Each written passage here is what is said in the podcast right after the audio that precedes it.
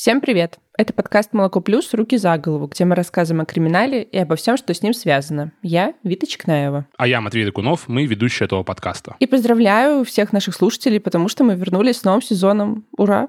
И каждый раз мы берем какую-то одну тему, связанную с криминалом, и проводим такое маленькое исследование или даже расследование той или иной части криминального мира. И в прошлом сезоне мы говорили о международных преступлениях, о том, как преступность может оказаться глобальнее, чем какая-то большая международная компания. Но в этом сезоне мы возвращаемся в нашу российскую действительность, о которой мы говорили в целом в большинстве наших сезонов. И хотя мы решили, что вернемся к российской действительности, мы долго не могли решить, о чем же именно сделать этот сезон, потому что как будто бы о главной скрепе российского криминала, о тюрьме мы уже рассказали в третьем сезоне, послушайте, если еще не успели. Про военные преступления, про актуалочку мы рассказали в четвертом, тоже послушайте обязательно. Про интернет-преступления мы уже рассказывали во втором, тоже обязательно послушайте. То есть мы как будто бы уже разобрали все виды преступлений, нам так казалось, и не могли понять, что же нового можем вам рассказать. Но потом мы решили, что еще не рассказывали о преступлениях, которые совершают по политическим мотивам. Ну, или не совершают, но, тем не менее, таких людей все равно государство может считать преступниками. А, и нам а, стало интересно, что такое вообще экстремизм, в какой момент он перестал быть свойством таких э, правых радикалов э, и людей, которые думают, что их нация или раса гораздо круче, чем остальные нации или расы. Вообще стало интересно, что такое преступление по политическим мотивам и каким образом государство вообще определяет кто политический преступник, а кто нет. Как государство борется с этими политическими преступниками, экстремистами. И почему в разное время экстремистами могут считаться люди совершенно противоположных политических взглядов. Да, но мы решили взять эту тему не только потому, что она такая сложная, многогранная и интересная, но также потому, что она, к сожалению, сейчас очень актуальна. Во-первых, в России заблокирована и признана экстремистской всем известная огромная международная компания, которая зарабатывает на рекламе в соцсетях. А во-вторых, если ты, например, сходишь на антивоенный митинг или пост напишешь антивоенный в интернете, Генпрокуратура может посчитать, что ты участвуешь в деятельности экстремистской организации. И как же так получилось, что Facebook экстремисты, Навальный экстремист, э, неонации тоже экстремисты, а еще и радикальные исламисты, оказываются, тоже экстремисты. И вот из-за того, что такое это понятие настолько сильно размазано, появляется вопрос, а кто не экстремист вообще? Короче, в этом сезоне мы решили разобраться, как же так получилось, что в России можно очень легко стать экстремистом? И откуда это вообще все пошло? Мы расскажем про российский экстремизм 21 века и как так вообще получилось, что от посадок нацистов, которые убивают людей, государство быстро перешло к расправам над несогласными с его политикой. В этом сезоне мы в том числе рассказываем об экстремистских запрещенных в России организациях. Мы не поддерживаем экстремизм и осуждаем его во всех возможных проявлениях в этом эпизоде. Борн – боевая организация русских националистов. Признана экстремистской и запрещена в России. РНЕ – Русское национальное единство. Признана экстремистской и запрещено в России. НБП – Национал-большевистская партия. Признана экстремистской и, все правильно, запрещена в России. А исследовательский центр «Сова» признан иностранным агентом.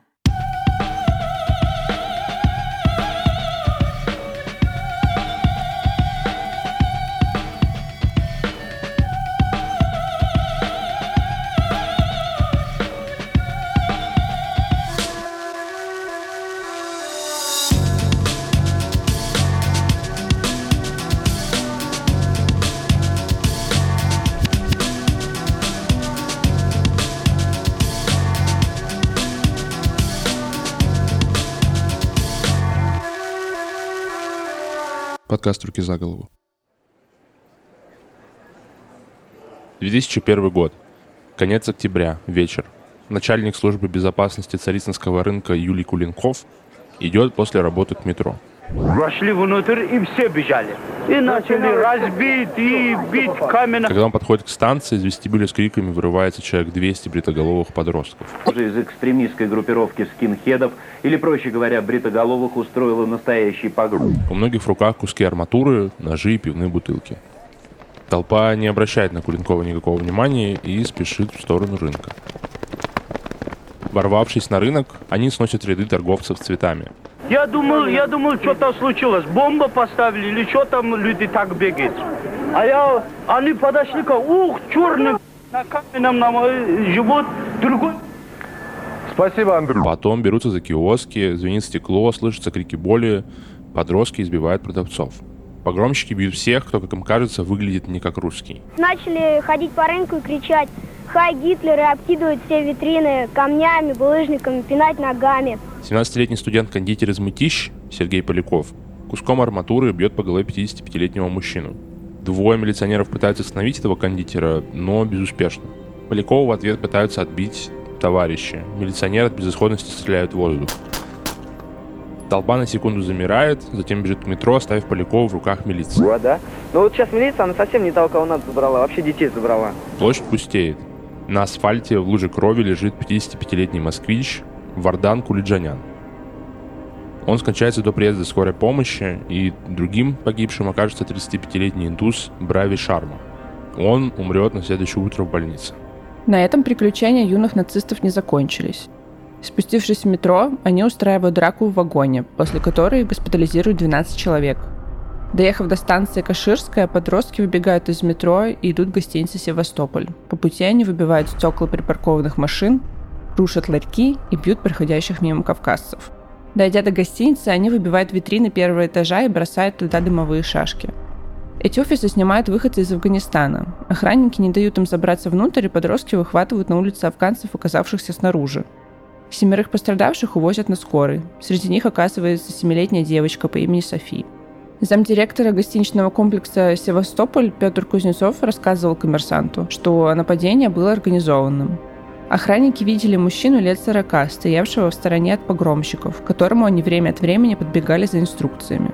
Штурм продолжался минут 10-15. Потом все как по команде разбежались в разные стороны. Тут, кстати, и милиция подъехала. В тот день в результате погромов погибло 4 человека и пострадало свыше 80. Когда милиция задержала 25 подростков, но достаточных улик против них э, не нашли, и в итоге всех отпустили к родителям. Э, всех, кроме троих, потому что их, включая студента кулинара Полякова, приговорили к трем годам тюрьмы. Э, один еще получил 4 года условно. Организатора погрома по кличке Фашист, это 20-летний Михаил Волков, Приговорили его сначала к 9 годам, а потом срок просто уменьшили до 5 лет колонии. После освобождения Волков вступит в Борн. Это боевая организация русских националистов. И эта организация будет ответственна за несколько убийств, в том числе за убийство адвоката Станислава Маркелова и журналистки Анастасии Бабуровой в 2009 году. По делу Борн Волков получит 24 года тюрьмы. Но это уже, конечно, совершенно другая история. Рассвет идей национализма поднялся в перестройку вместе со всеми Рассказывает Наталья Юдина, эксперт и Центра «Сова». национализмы, они не появились вдруг ниоткуда, они проявились. Когда произошел упадок и крах СССР, это вызвало прилив чувств не только у сторонников плюс-минус советского строя, но и тех, кто страдал об утрате великой державы. И основные национализмы в 90-е годы были именно что ностальгическими. То есть люди хотели назад в СССР, лучше куда-то поближе к Сталину, а, в империю Романовых, в Московское царство, в дохристианскую какую-то Русь изначальную – Однако в это время возникла именно неонацистская альтернатива. И эта неонацистская альтернатива тоже не появилась вдруг, а проявилась, потому что симпатизанты нацизма и фашизма, как альтернативы реальной или радикальной альтернативы советской власти, они были уже в 50-е годы и, собственно, не исчезали совсем. Крупнее других выросла РНЕ Баркашова – которая переиграла или даже подавила все, все другие партии, это то, что, наверное, среди радикалов, радикальное такое крыло русского национализма. Но кроме радикального крыла было еще умеренное крыло. Например, националистических взглядов придерживалась добрая половина КПРФ, Сергей Бабурин, партия ЛДПР, ну и некоторые другие. Особняком стояла НБП, конечно. Э, никакого уж слишком большого... Говорит Сергей Давидис, руководитель проекта «Поддержка политзаключенных. Мемориал». Радикалы не имели. То есть вот ситуация турбулентности в 93 году, да, в том числе среди там, тех, кто был на одной из сторон а, конфликта на стороне Верховного Совета, э, было довольно много э, правых радикалов, РНЕ и другие, э, но там, после этого сказать, что они имели большое общественное влияние, я бы не решился. Феномен, конечно, был. И да, вот именно в начале э, скорее следует рассматривать э, антиэкстремистское законодательство и усилия государства в этом направлении как реакцию на это уличное насилие. Пока государство было слабым, оно свою монополию на насилие защитить не могло в полной мере. Когда при Путине государство стало становиться сильным, э, во всех смыслах, в том числе и, и в очень плохих смыслах, но вот с точки зрения закрепления за собой монополии на насилие, оно первым делом постаралось устранить тех, кто бросал этой монополии вызов. У государства были естественные инструменты противодействия насилию, призывам к насилию, которые у любого государства есть. Другое дело, что просто государство было неэффективно, но с каким-то таким вот совсем э, диким насилием оно как-то боролось, то есть баланс, по крайней мере, какой-то сохранялся. История про рынок, она очень жестокая, очень трешовая, наполнена насилием. Здесь мне, например, интересно рассмотреть э, действия силовиков, потому что, с одной стороны, они как будто бы... Ну, времена были другие, разумеется. Они как будто бы и менее эффективные, потому что ну, не всех людей приговорили к реальным срокам. Но, с другой стороны, как будто бы они более лояльные, не такие жестокие, как сейчас, потому что не погубили, возможно, судьбы всем. Ну, хотя сейчас, если бы всех этих ребят посадили, то они бы могли вступить в какой-нибудь ЧВК, повоевать и спокойно выйти жить себе нормально. Но несмотря на то, что сейчас нам кажется, что дело завершилось довольно мягко, да, как будто бы, все равно государство никогда не могло игнорировать такие случаи насилия и пыталось как-то это все регулировать и ограничивать действия правых экстремистов. Но законодательство не всегда было прям полное. До 21 века в СССР были статьи, которые так или иначе относились к экстремизму, к расизму, к насилию по отношению к людям разных национальностей, но как бы одного законодательства про экстремизм, как сейчас, не было. Э, были статьи, например, о терроризме или там, об измене родине, или о призыве к совершению преступлений против государства. Ну, такие статьи есть и сейчас э, в России. А еще в Уголовном кодексе Советского Союза была статья 74, которая говорила о нарушении национального или расового равноправия. Ну, как раз национализм и расизм. Но она была размытой, очень размытой, и никто не понял, как ее применять, хотя сами придумали, и было вынесено по ней всего 9 приговоров. Тут еще интересно, как по мне, то, что в Советском Союзе, если статья была размытая, ее старались применять пореже, то сейчас, если статья размытая, то наоборот, это прям зеленый свет на то, чтобы ее применять везде. Да, это кажется очень знакомым, что такая формулировка позволяет их трактовать как угодно но как будто бы в Советском Союзе были более прямолинейные статьи, за которые тебя могли посадить, и придумывать им что-то там, прятать за какие-то там экстремизмом или еще чем-то, им как будто бы было особо без нужды. Еще когда я готовился к эпизоду, я прочитал доклад 2002 года Александра Верховского, это такой самый известный российский исследователь ультраправых, и в нем он пишет, что как раз из-за такой широкой формулировки им было даже сложно применять именно этот закон. Э, хотя, например, последним осужденным по ней стал э, такой русский советский националист, э, антисемит из общества «Память». Общество «Память» — это как раз это вот проявление национализма в России во время перестройки. Такая организация, которая решила противостоять еврейско-масонскому заговору, то есть мужики просто посидели, подумали, поискали, в чем, кто же им жить мешает. Оказалось, что это евреи и масоны. Так вот, последний осужденный по ней это Константин Смирнов Асташвили. Э, его судили за срыв мероприятия в Центральном доме литераторов. Тогда был какой-то вечер свободного микрофона, мог воспользоваться трибуной и аудиторией, в принципе, почти кто угодно. Ну вот и они вместе с подростками ворвались в этот дом литераторов, захватили сцену и начали выкрикивать со сцены какие-то антисемитские штуки. Вы сейчас, слушатели, вероятно, слышите, что же они выкрикивали, потому что осталась видеозапись.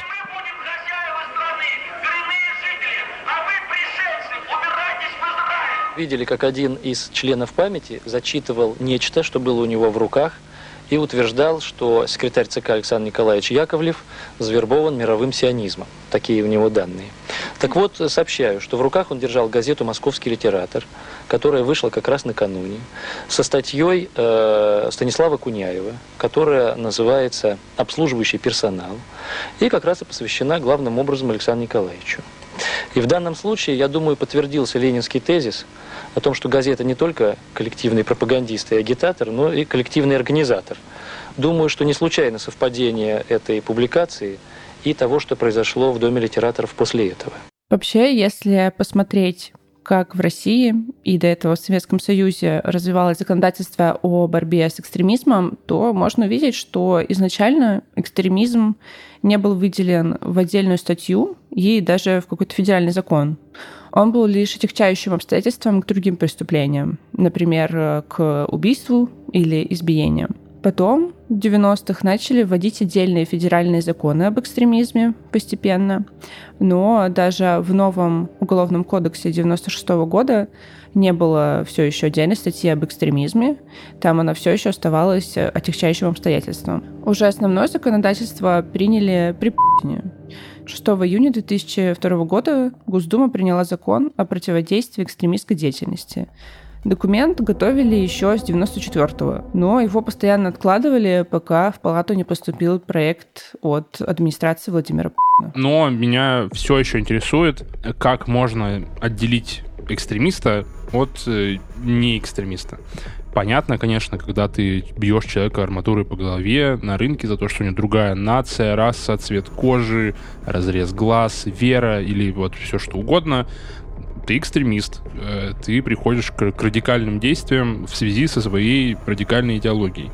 Но, например, когда насилия нет совершенно, когда ты делаешь какую-то публикацию в интернете, когда ты добавляешь себе какой-то российский мем в сохраненке ВКонтакте, когда ты призываешь выходить, например, на митинги, на мирные протесты, призываешь кого-то пойти погулять. Вот в этот момент ты тоже становишься экстремистом.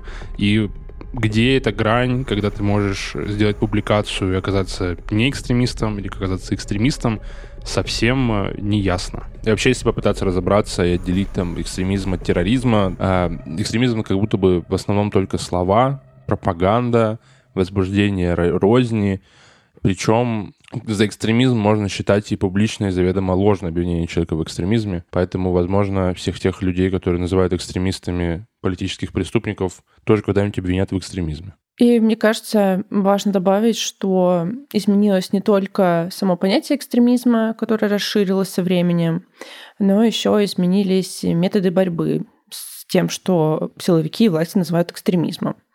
Вот если мы говорим про записи в интернете, про эти медиа в интернете, СМИ, то появились центры Э, которые просматривают ВКонтакте, например, или другие социальные сети, посты у людей, или же принимают доносы от тех, кто просматривает чьи-то посты в соцсетях. И потом вот э, пишут дела всякие вяжут. Из-за этого страдают не только простые граждане, которые хотят как-то высказать свою политическую позицию, например, но и СМИ. Э, но мне кажется, что когда мы говорим про экстремизм, то это скорее какая-то политическая история, когда власти или силовики называют экстремистами людей, которые им ну, не нравятся, а, например, какие-то более физические действия, физическое насилие там, взрывы те же самые, это уже подпадает под статью терроризм. Ну, если прям в логике современной, то, наверное, да. А, если, не знаю, опять же, вот возвращаться к логике нулевых 90-х, экстремист — это вот в основном фашисты, ультраправые. И они даже не то, чтобы прям сильно против власти. У них скорее просто какие-то дурацкие идеи в голове о там расовых превосходствах и прочем. Но вот они экстремисты. И причем они такие оригинал экстремисты в России.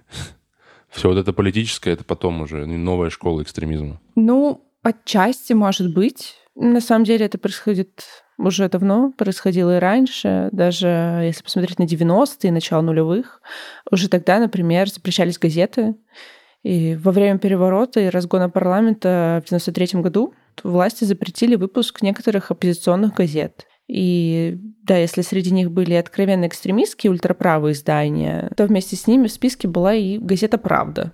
ну, такая достаточно беззубая, просто коммунистическая, на тот момент оппозиционная властям. Ну или в том же там э, докладе Верховского он пишет, что РНЕ — это такие фашисты. Э, с ними вот боролись, в принципе, не очень правовыми методами, хотя вот опять же была там какая-то статья за экстремизм, за всякое такое. Они были в прямом смысле экстремистами, наверное, защищали Дом Совета в 93-м и были как бы оппозицией Ельцину но легально власть с ними на самом деле ничего не делала, не запретила, не посадила, просто присылала им в офис пожарную инспекцию, объясняла бизнесменам, с которыми РНЕ работала как охранная организация, а, что с РНЕ вообще работать нельзя. А, решали их какие-то там регистрации за какие-то сомнительные поводы. Короче, такая классическая неправовая борьба когда там скорее вставляют палки в колеса, чем на самом деле прям реально мешают. То есть уже тогда государство пыталось бороться с экстремистами и, к сожалению, не только законными методами. И да, они экстремисты. При этом они были оппозицией власти, были несогласными пусть и радикальными. Еще, конечно, в этом выпуске нужно поговорить про национал-большевистскую партию, которую основал Эдуард Лимонов. Вообще, сначала это было такое свободное объединение художников, людей просто с иным каким-то там андеграундным взглядом на политику. А, и, например, отцами-основателями считаются сам Эдуард Лимонов, Александр Гелевич Дугин, Егор Летов и Сергей Курехин. Они вот э, первые четыре партбилета получили. Но закончилось это все идеей создания империи на базе русской цивилизации. И империя эта должна была пролегать от Владивостока до Гибралтара. Э, правда, в 2004 году они изменили немножко свою политику, и они решили не создавать там новое государство, новую империю, а просто изменить Россию. А как они вообще видели государство, которое они хотели создать? Страна эта должна была быть очень жесткой во внешней политике, но очень мягкая к своим гражданам. Влажная фантазия, абсолютная, которую вообще непонятно, как э, реализовывать, но на которую очень легко можно купиться. Что они делали? Они проводили митинги, демонстрации, выкрикивали лозунги. Как-то раз забросали яйцами Никиту Михалкова. А, часто они проводили акции прямого действия. Это когда они захватывали какое-то правительственное здание а, и выдвигали свои политические требования. Таким образом, они захватили здание Минздрава, здание Министерства финансов, приемную администрации президента, и их акции были заметными, об этом писали в СМИ, и к ним примыкало все больше и больше людей. И то, что они радикалы, это факт. Это понятно и видно. Но экстремисты ли они? К этому, на самом деле, есть много вопросов. Да, в их идеологии есть идея превосходства России. И, например, один из их главных лозунгов — это «Россия все, остальное ничто». Но никаких избиений иностранцев или людей, похожих на иностранцев, НБП не проводила. И во время их акций, митингов и прочего не пострадало ни одного человека у них э, довольно провокационная символика, и она довольно сильно пересекается с символикой Третьего Рейха. Э, у них есть красный флаг с белым кругом в центре и символом в этом круге. Вот вы дорисовали себе, возможно, свастику, но на сбол решили дорисовать туда серп и молот.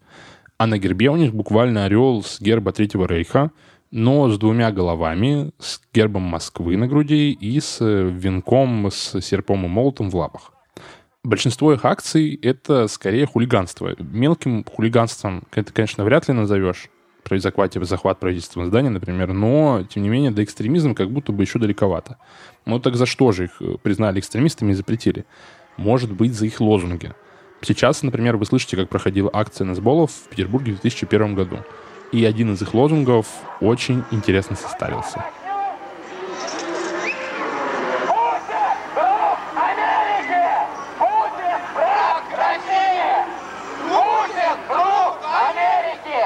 тут э, встает вопрос, а где грань между политикой и экстремизмом? Потому что казалось, что эту грань можно переступить, когда твоя политическая агитация приводит к насилию, э, побоям, погромам или чему-то такому. Но в случае Нацболов это не так. Такого не происходило. Да, они хотели изменить Россию, но разве не каждый политик может себе поставить цель изменить э, страну? Вопрос, конечно, риторический.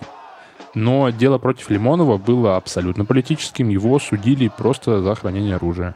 Вообще ФСБ обвиняло его, что он готовился к терроризму, публично призывал к изменению конституционного строя, покушался на создание незаконного вооруженного формирования и незаконно приобретал оружие, боеприпасы и взрывчатку. Потом, правда, с Лимонова сняли обвинение в призыве к изменению конституционного строя, но НБП все равно признали экстремистской и запретили в 2007 году годовщина Октябрьской революции, и мы считаем, что это важная дата в истории страны, и что, собственно, сегодня ситуация в стране складывается так, что необходимо повторение революционных событий. Режим прогнил окончательно, и э, здоровые силы общества должны его уничтожить. В итоге по экстремизму никого из нас болов не посадили не захотели или не смогли, это уже другой разговор. Но все равно мы видим, что экстремисты бывают не только правыми, но и левыми. Хотя, да, на самом деле не совсем понятно, нацболы они правые или левые. А еще были такие ребята, уже прям сто процентов левые террористы. В 90-е они свои дела всякие делали. И назвались Революционным военным советом. Сначала они сделали финансовую пирамиду, которая просила отдать им 200 долларов, и в случае победы коммунистов они обещали людям квартиру за эти 200 долларов. И даже есть слух, что в эту пирамиду вложился сам Зюганов. Так этот совет собрал полтора миллиона долларов и начал делать свою революцию. Но их революция в 90-х, в самом начале, как будто заключалась э, только в поломке памятников. Сначала они взорвали памятник Николаю II в подмосковных птищах. Потом они попытались взорвать памятник Петру Первому в Москве. Они для этого даже нашли аквалангистов и заминировали памятник под водой в реке, но взрыв так и не произошел. Потом этот революционный военный совет пытался создать независимую республику на Дальнем Востоке, но во время какой-то очередной заварушки они убили предпринимателя и сбежали. Зюганов-то, конечно, свою квартиру так и не получил. Но вообще в этой всей истории так много вот прям 90-х. Во-первых, финансовая пирамида, с помощью которой люди собирают деньги на какую-то революцию, а потом делают эту революцию реально какими-то странными методами, типа они такие, мы будем взрывать памятники, и после этого что? после этого люди такие, да, надо что-то менять. В конце концов, вот Николай II стоял много лет в мытищах, теперь не стоит, значит, что-то пора вообще изменять. Э, очень какая-то странная организация с каким-то очень непонятным выхлопом но тем не менее, понятно, они все равно, конечно, целились э, в терроризм, предположительно, они могли целиться в убийство. Это все-таки немножко другое, это такая крайняя форма, когда твоим основным методом политической борьбы становятся не какие-то там радикальные слова, действия и агитация, а прямо попытки терактов и убийств. Экстремист — это скорее некто нетерпимый, не склонный к компромиссам, склонны к радикальным действиям для реализации своих нетерпимых идей, это может быть и сторонник власти. То есть, вне сомнения, например, какой-нибудь союз русского народа или союз Михаила Архангела мы бы, конечно, назвали экстремистами, опасными экстремистами, при том, что они были сторонниками власти. То есть как раз противности власти совершенно не обязательно тут наличествовать. Важнее некоторая склонность э, к насилию, но это скорее современное понимание и юридическое понимание. А если говорить э, о, э, в принципе, семантике э, слова, то это просто нечто крайнее, нечто крайнее, связанное с нетерпимостью и соответствующими инструментами достижения целей.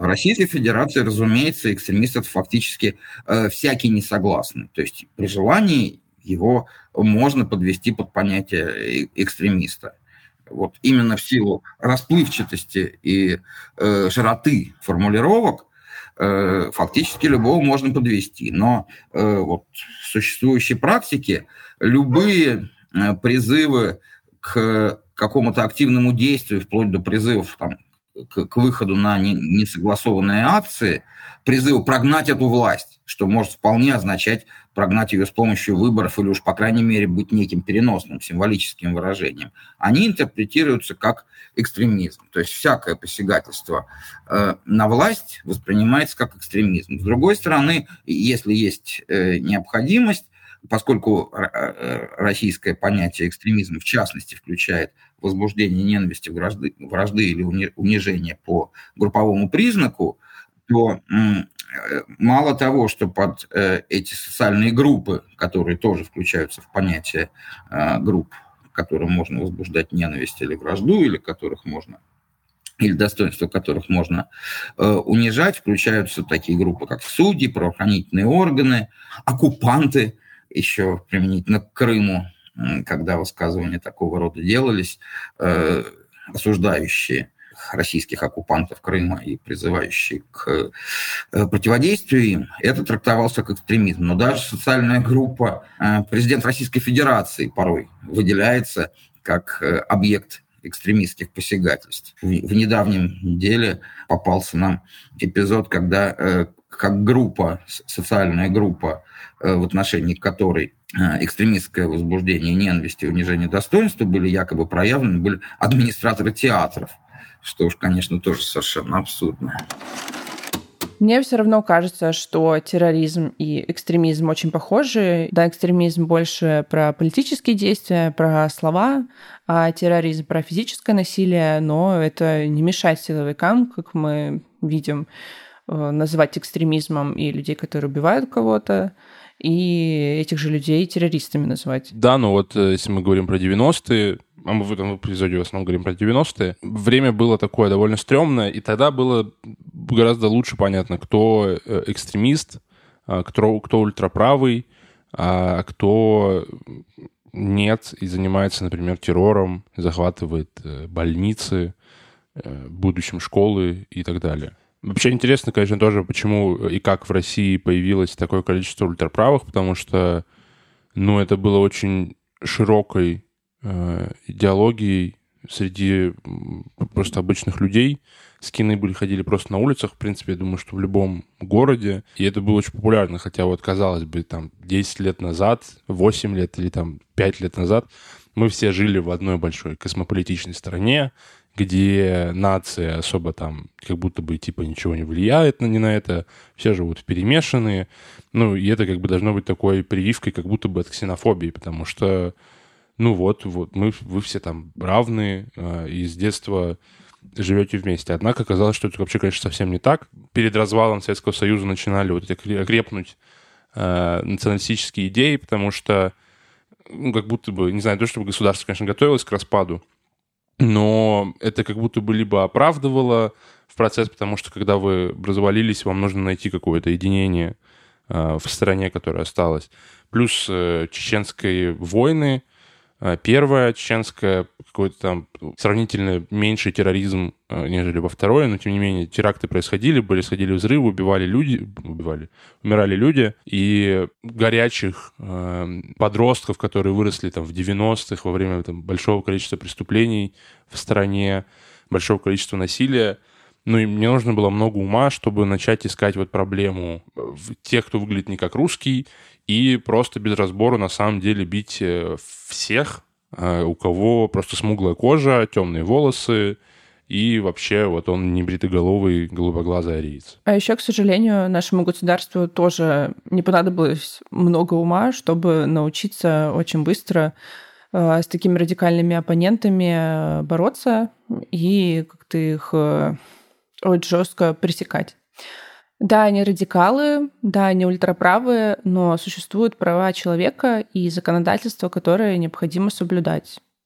Но, как мы рассказали, уже в 90-х и начале нулевых власти начали пользоваться цензурой, запрещать газеты, запрещать организации, вводить списки экстремистов, в которые входили не только ультраправые, но еще просто позиционеры. И если мы все это нарушаем, если власти не считаются с законами, которые сами же приняли, то это ничего хорошего не принесет. И, к сожалению, 90-е, начало нулевых были такой предпосылкой к тому, что мы имеем сейчас. Но нацисты, конечно, в 90-х не закончились. Они так или иначе будут проявлять себя активно, мне кажется, до конца десятых. Э, совсем пропадут с радаров уже где-то в 2015 году. Э, и в следующих выпусках мы, конечно, расскажем о них больше. Еще мне интересно тоже поговорить о таком странном смешении, э, какое-то как будто бы использование именно экстремистской статьи в плане политических преследований. Это такая какая-то злая шутка, потому что, ну, с очень странными людьми они, конечно, пытаются мешать оппозицию. Ну, то есть людей, которые такие, типа, нам не нравится власть, мы хотим чего-то другого. Они такие, вы правые радикалы. Вот у вас отдел для правых радикалов, заходите сюда, сидите здесь. А вот это еще раз подтверждает, что экстремизм — это вот именно скорее про политику, нежели про твои конкретные действия, идеи и взгляды. Спасибо, что послушали этот выпуск. С вами был подкаст «Руки за голову» и его ведущие Вита Чекнаева и Матвей Докунов. А еще продюсер Леша Жабин и проект-менеджер Владимир Журавлев. За джингл спасибо Кириллу Тарушкину. Ставьте нам оценки в вашем приложении для подкастов, пишите комментарии. Это помогает новым слушателям узнать о нашем подкасте. И подписывайтесь на Молоко Плюс, читайте альманахи. Всем пока. Пока.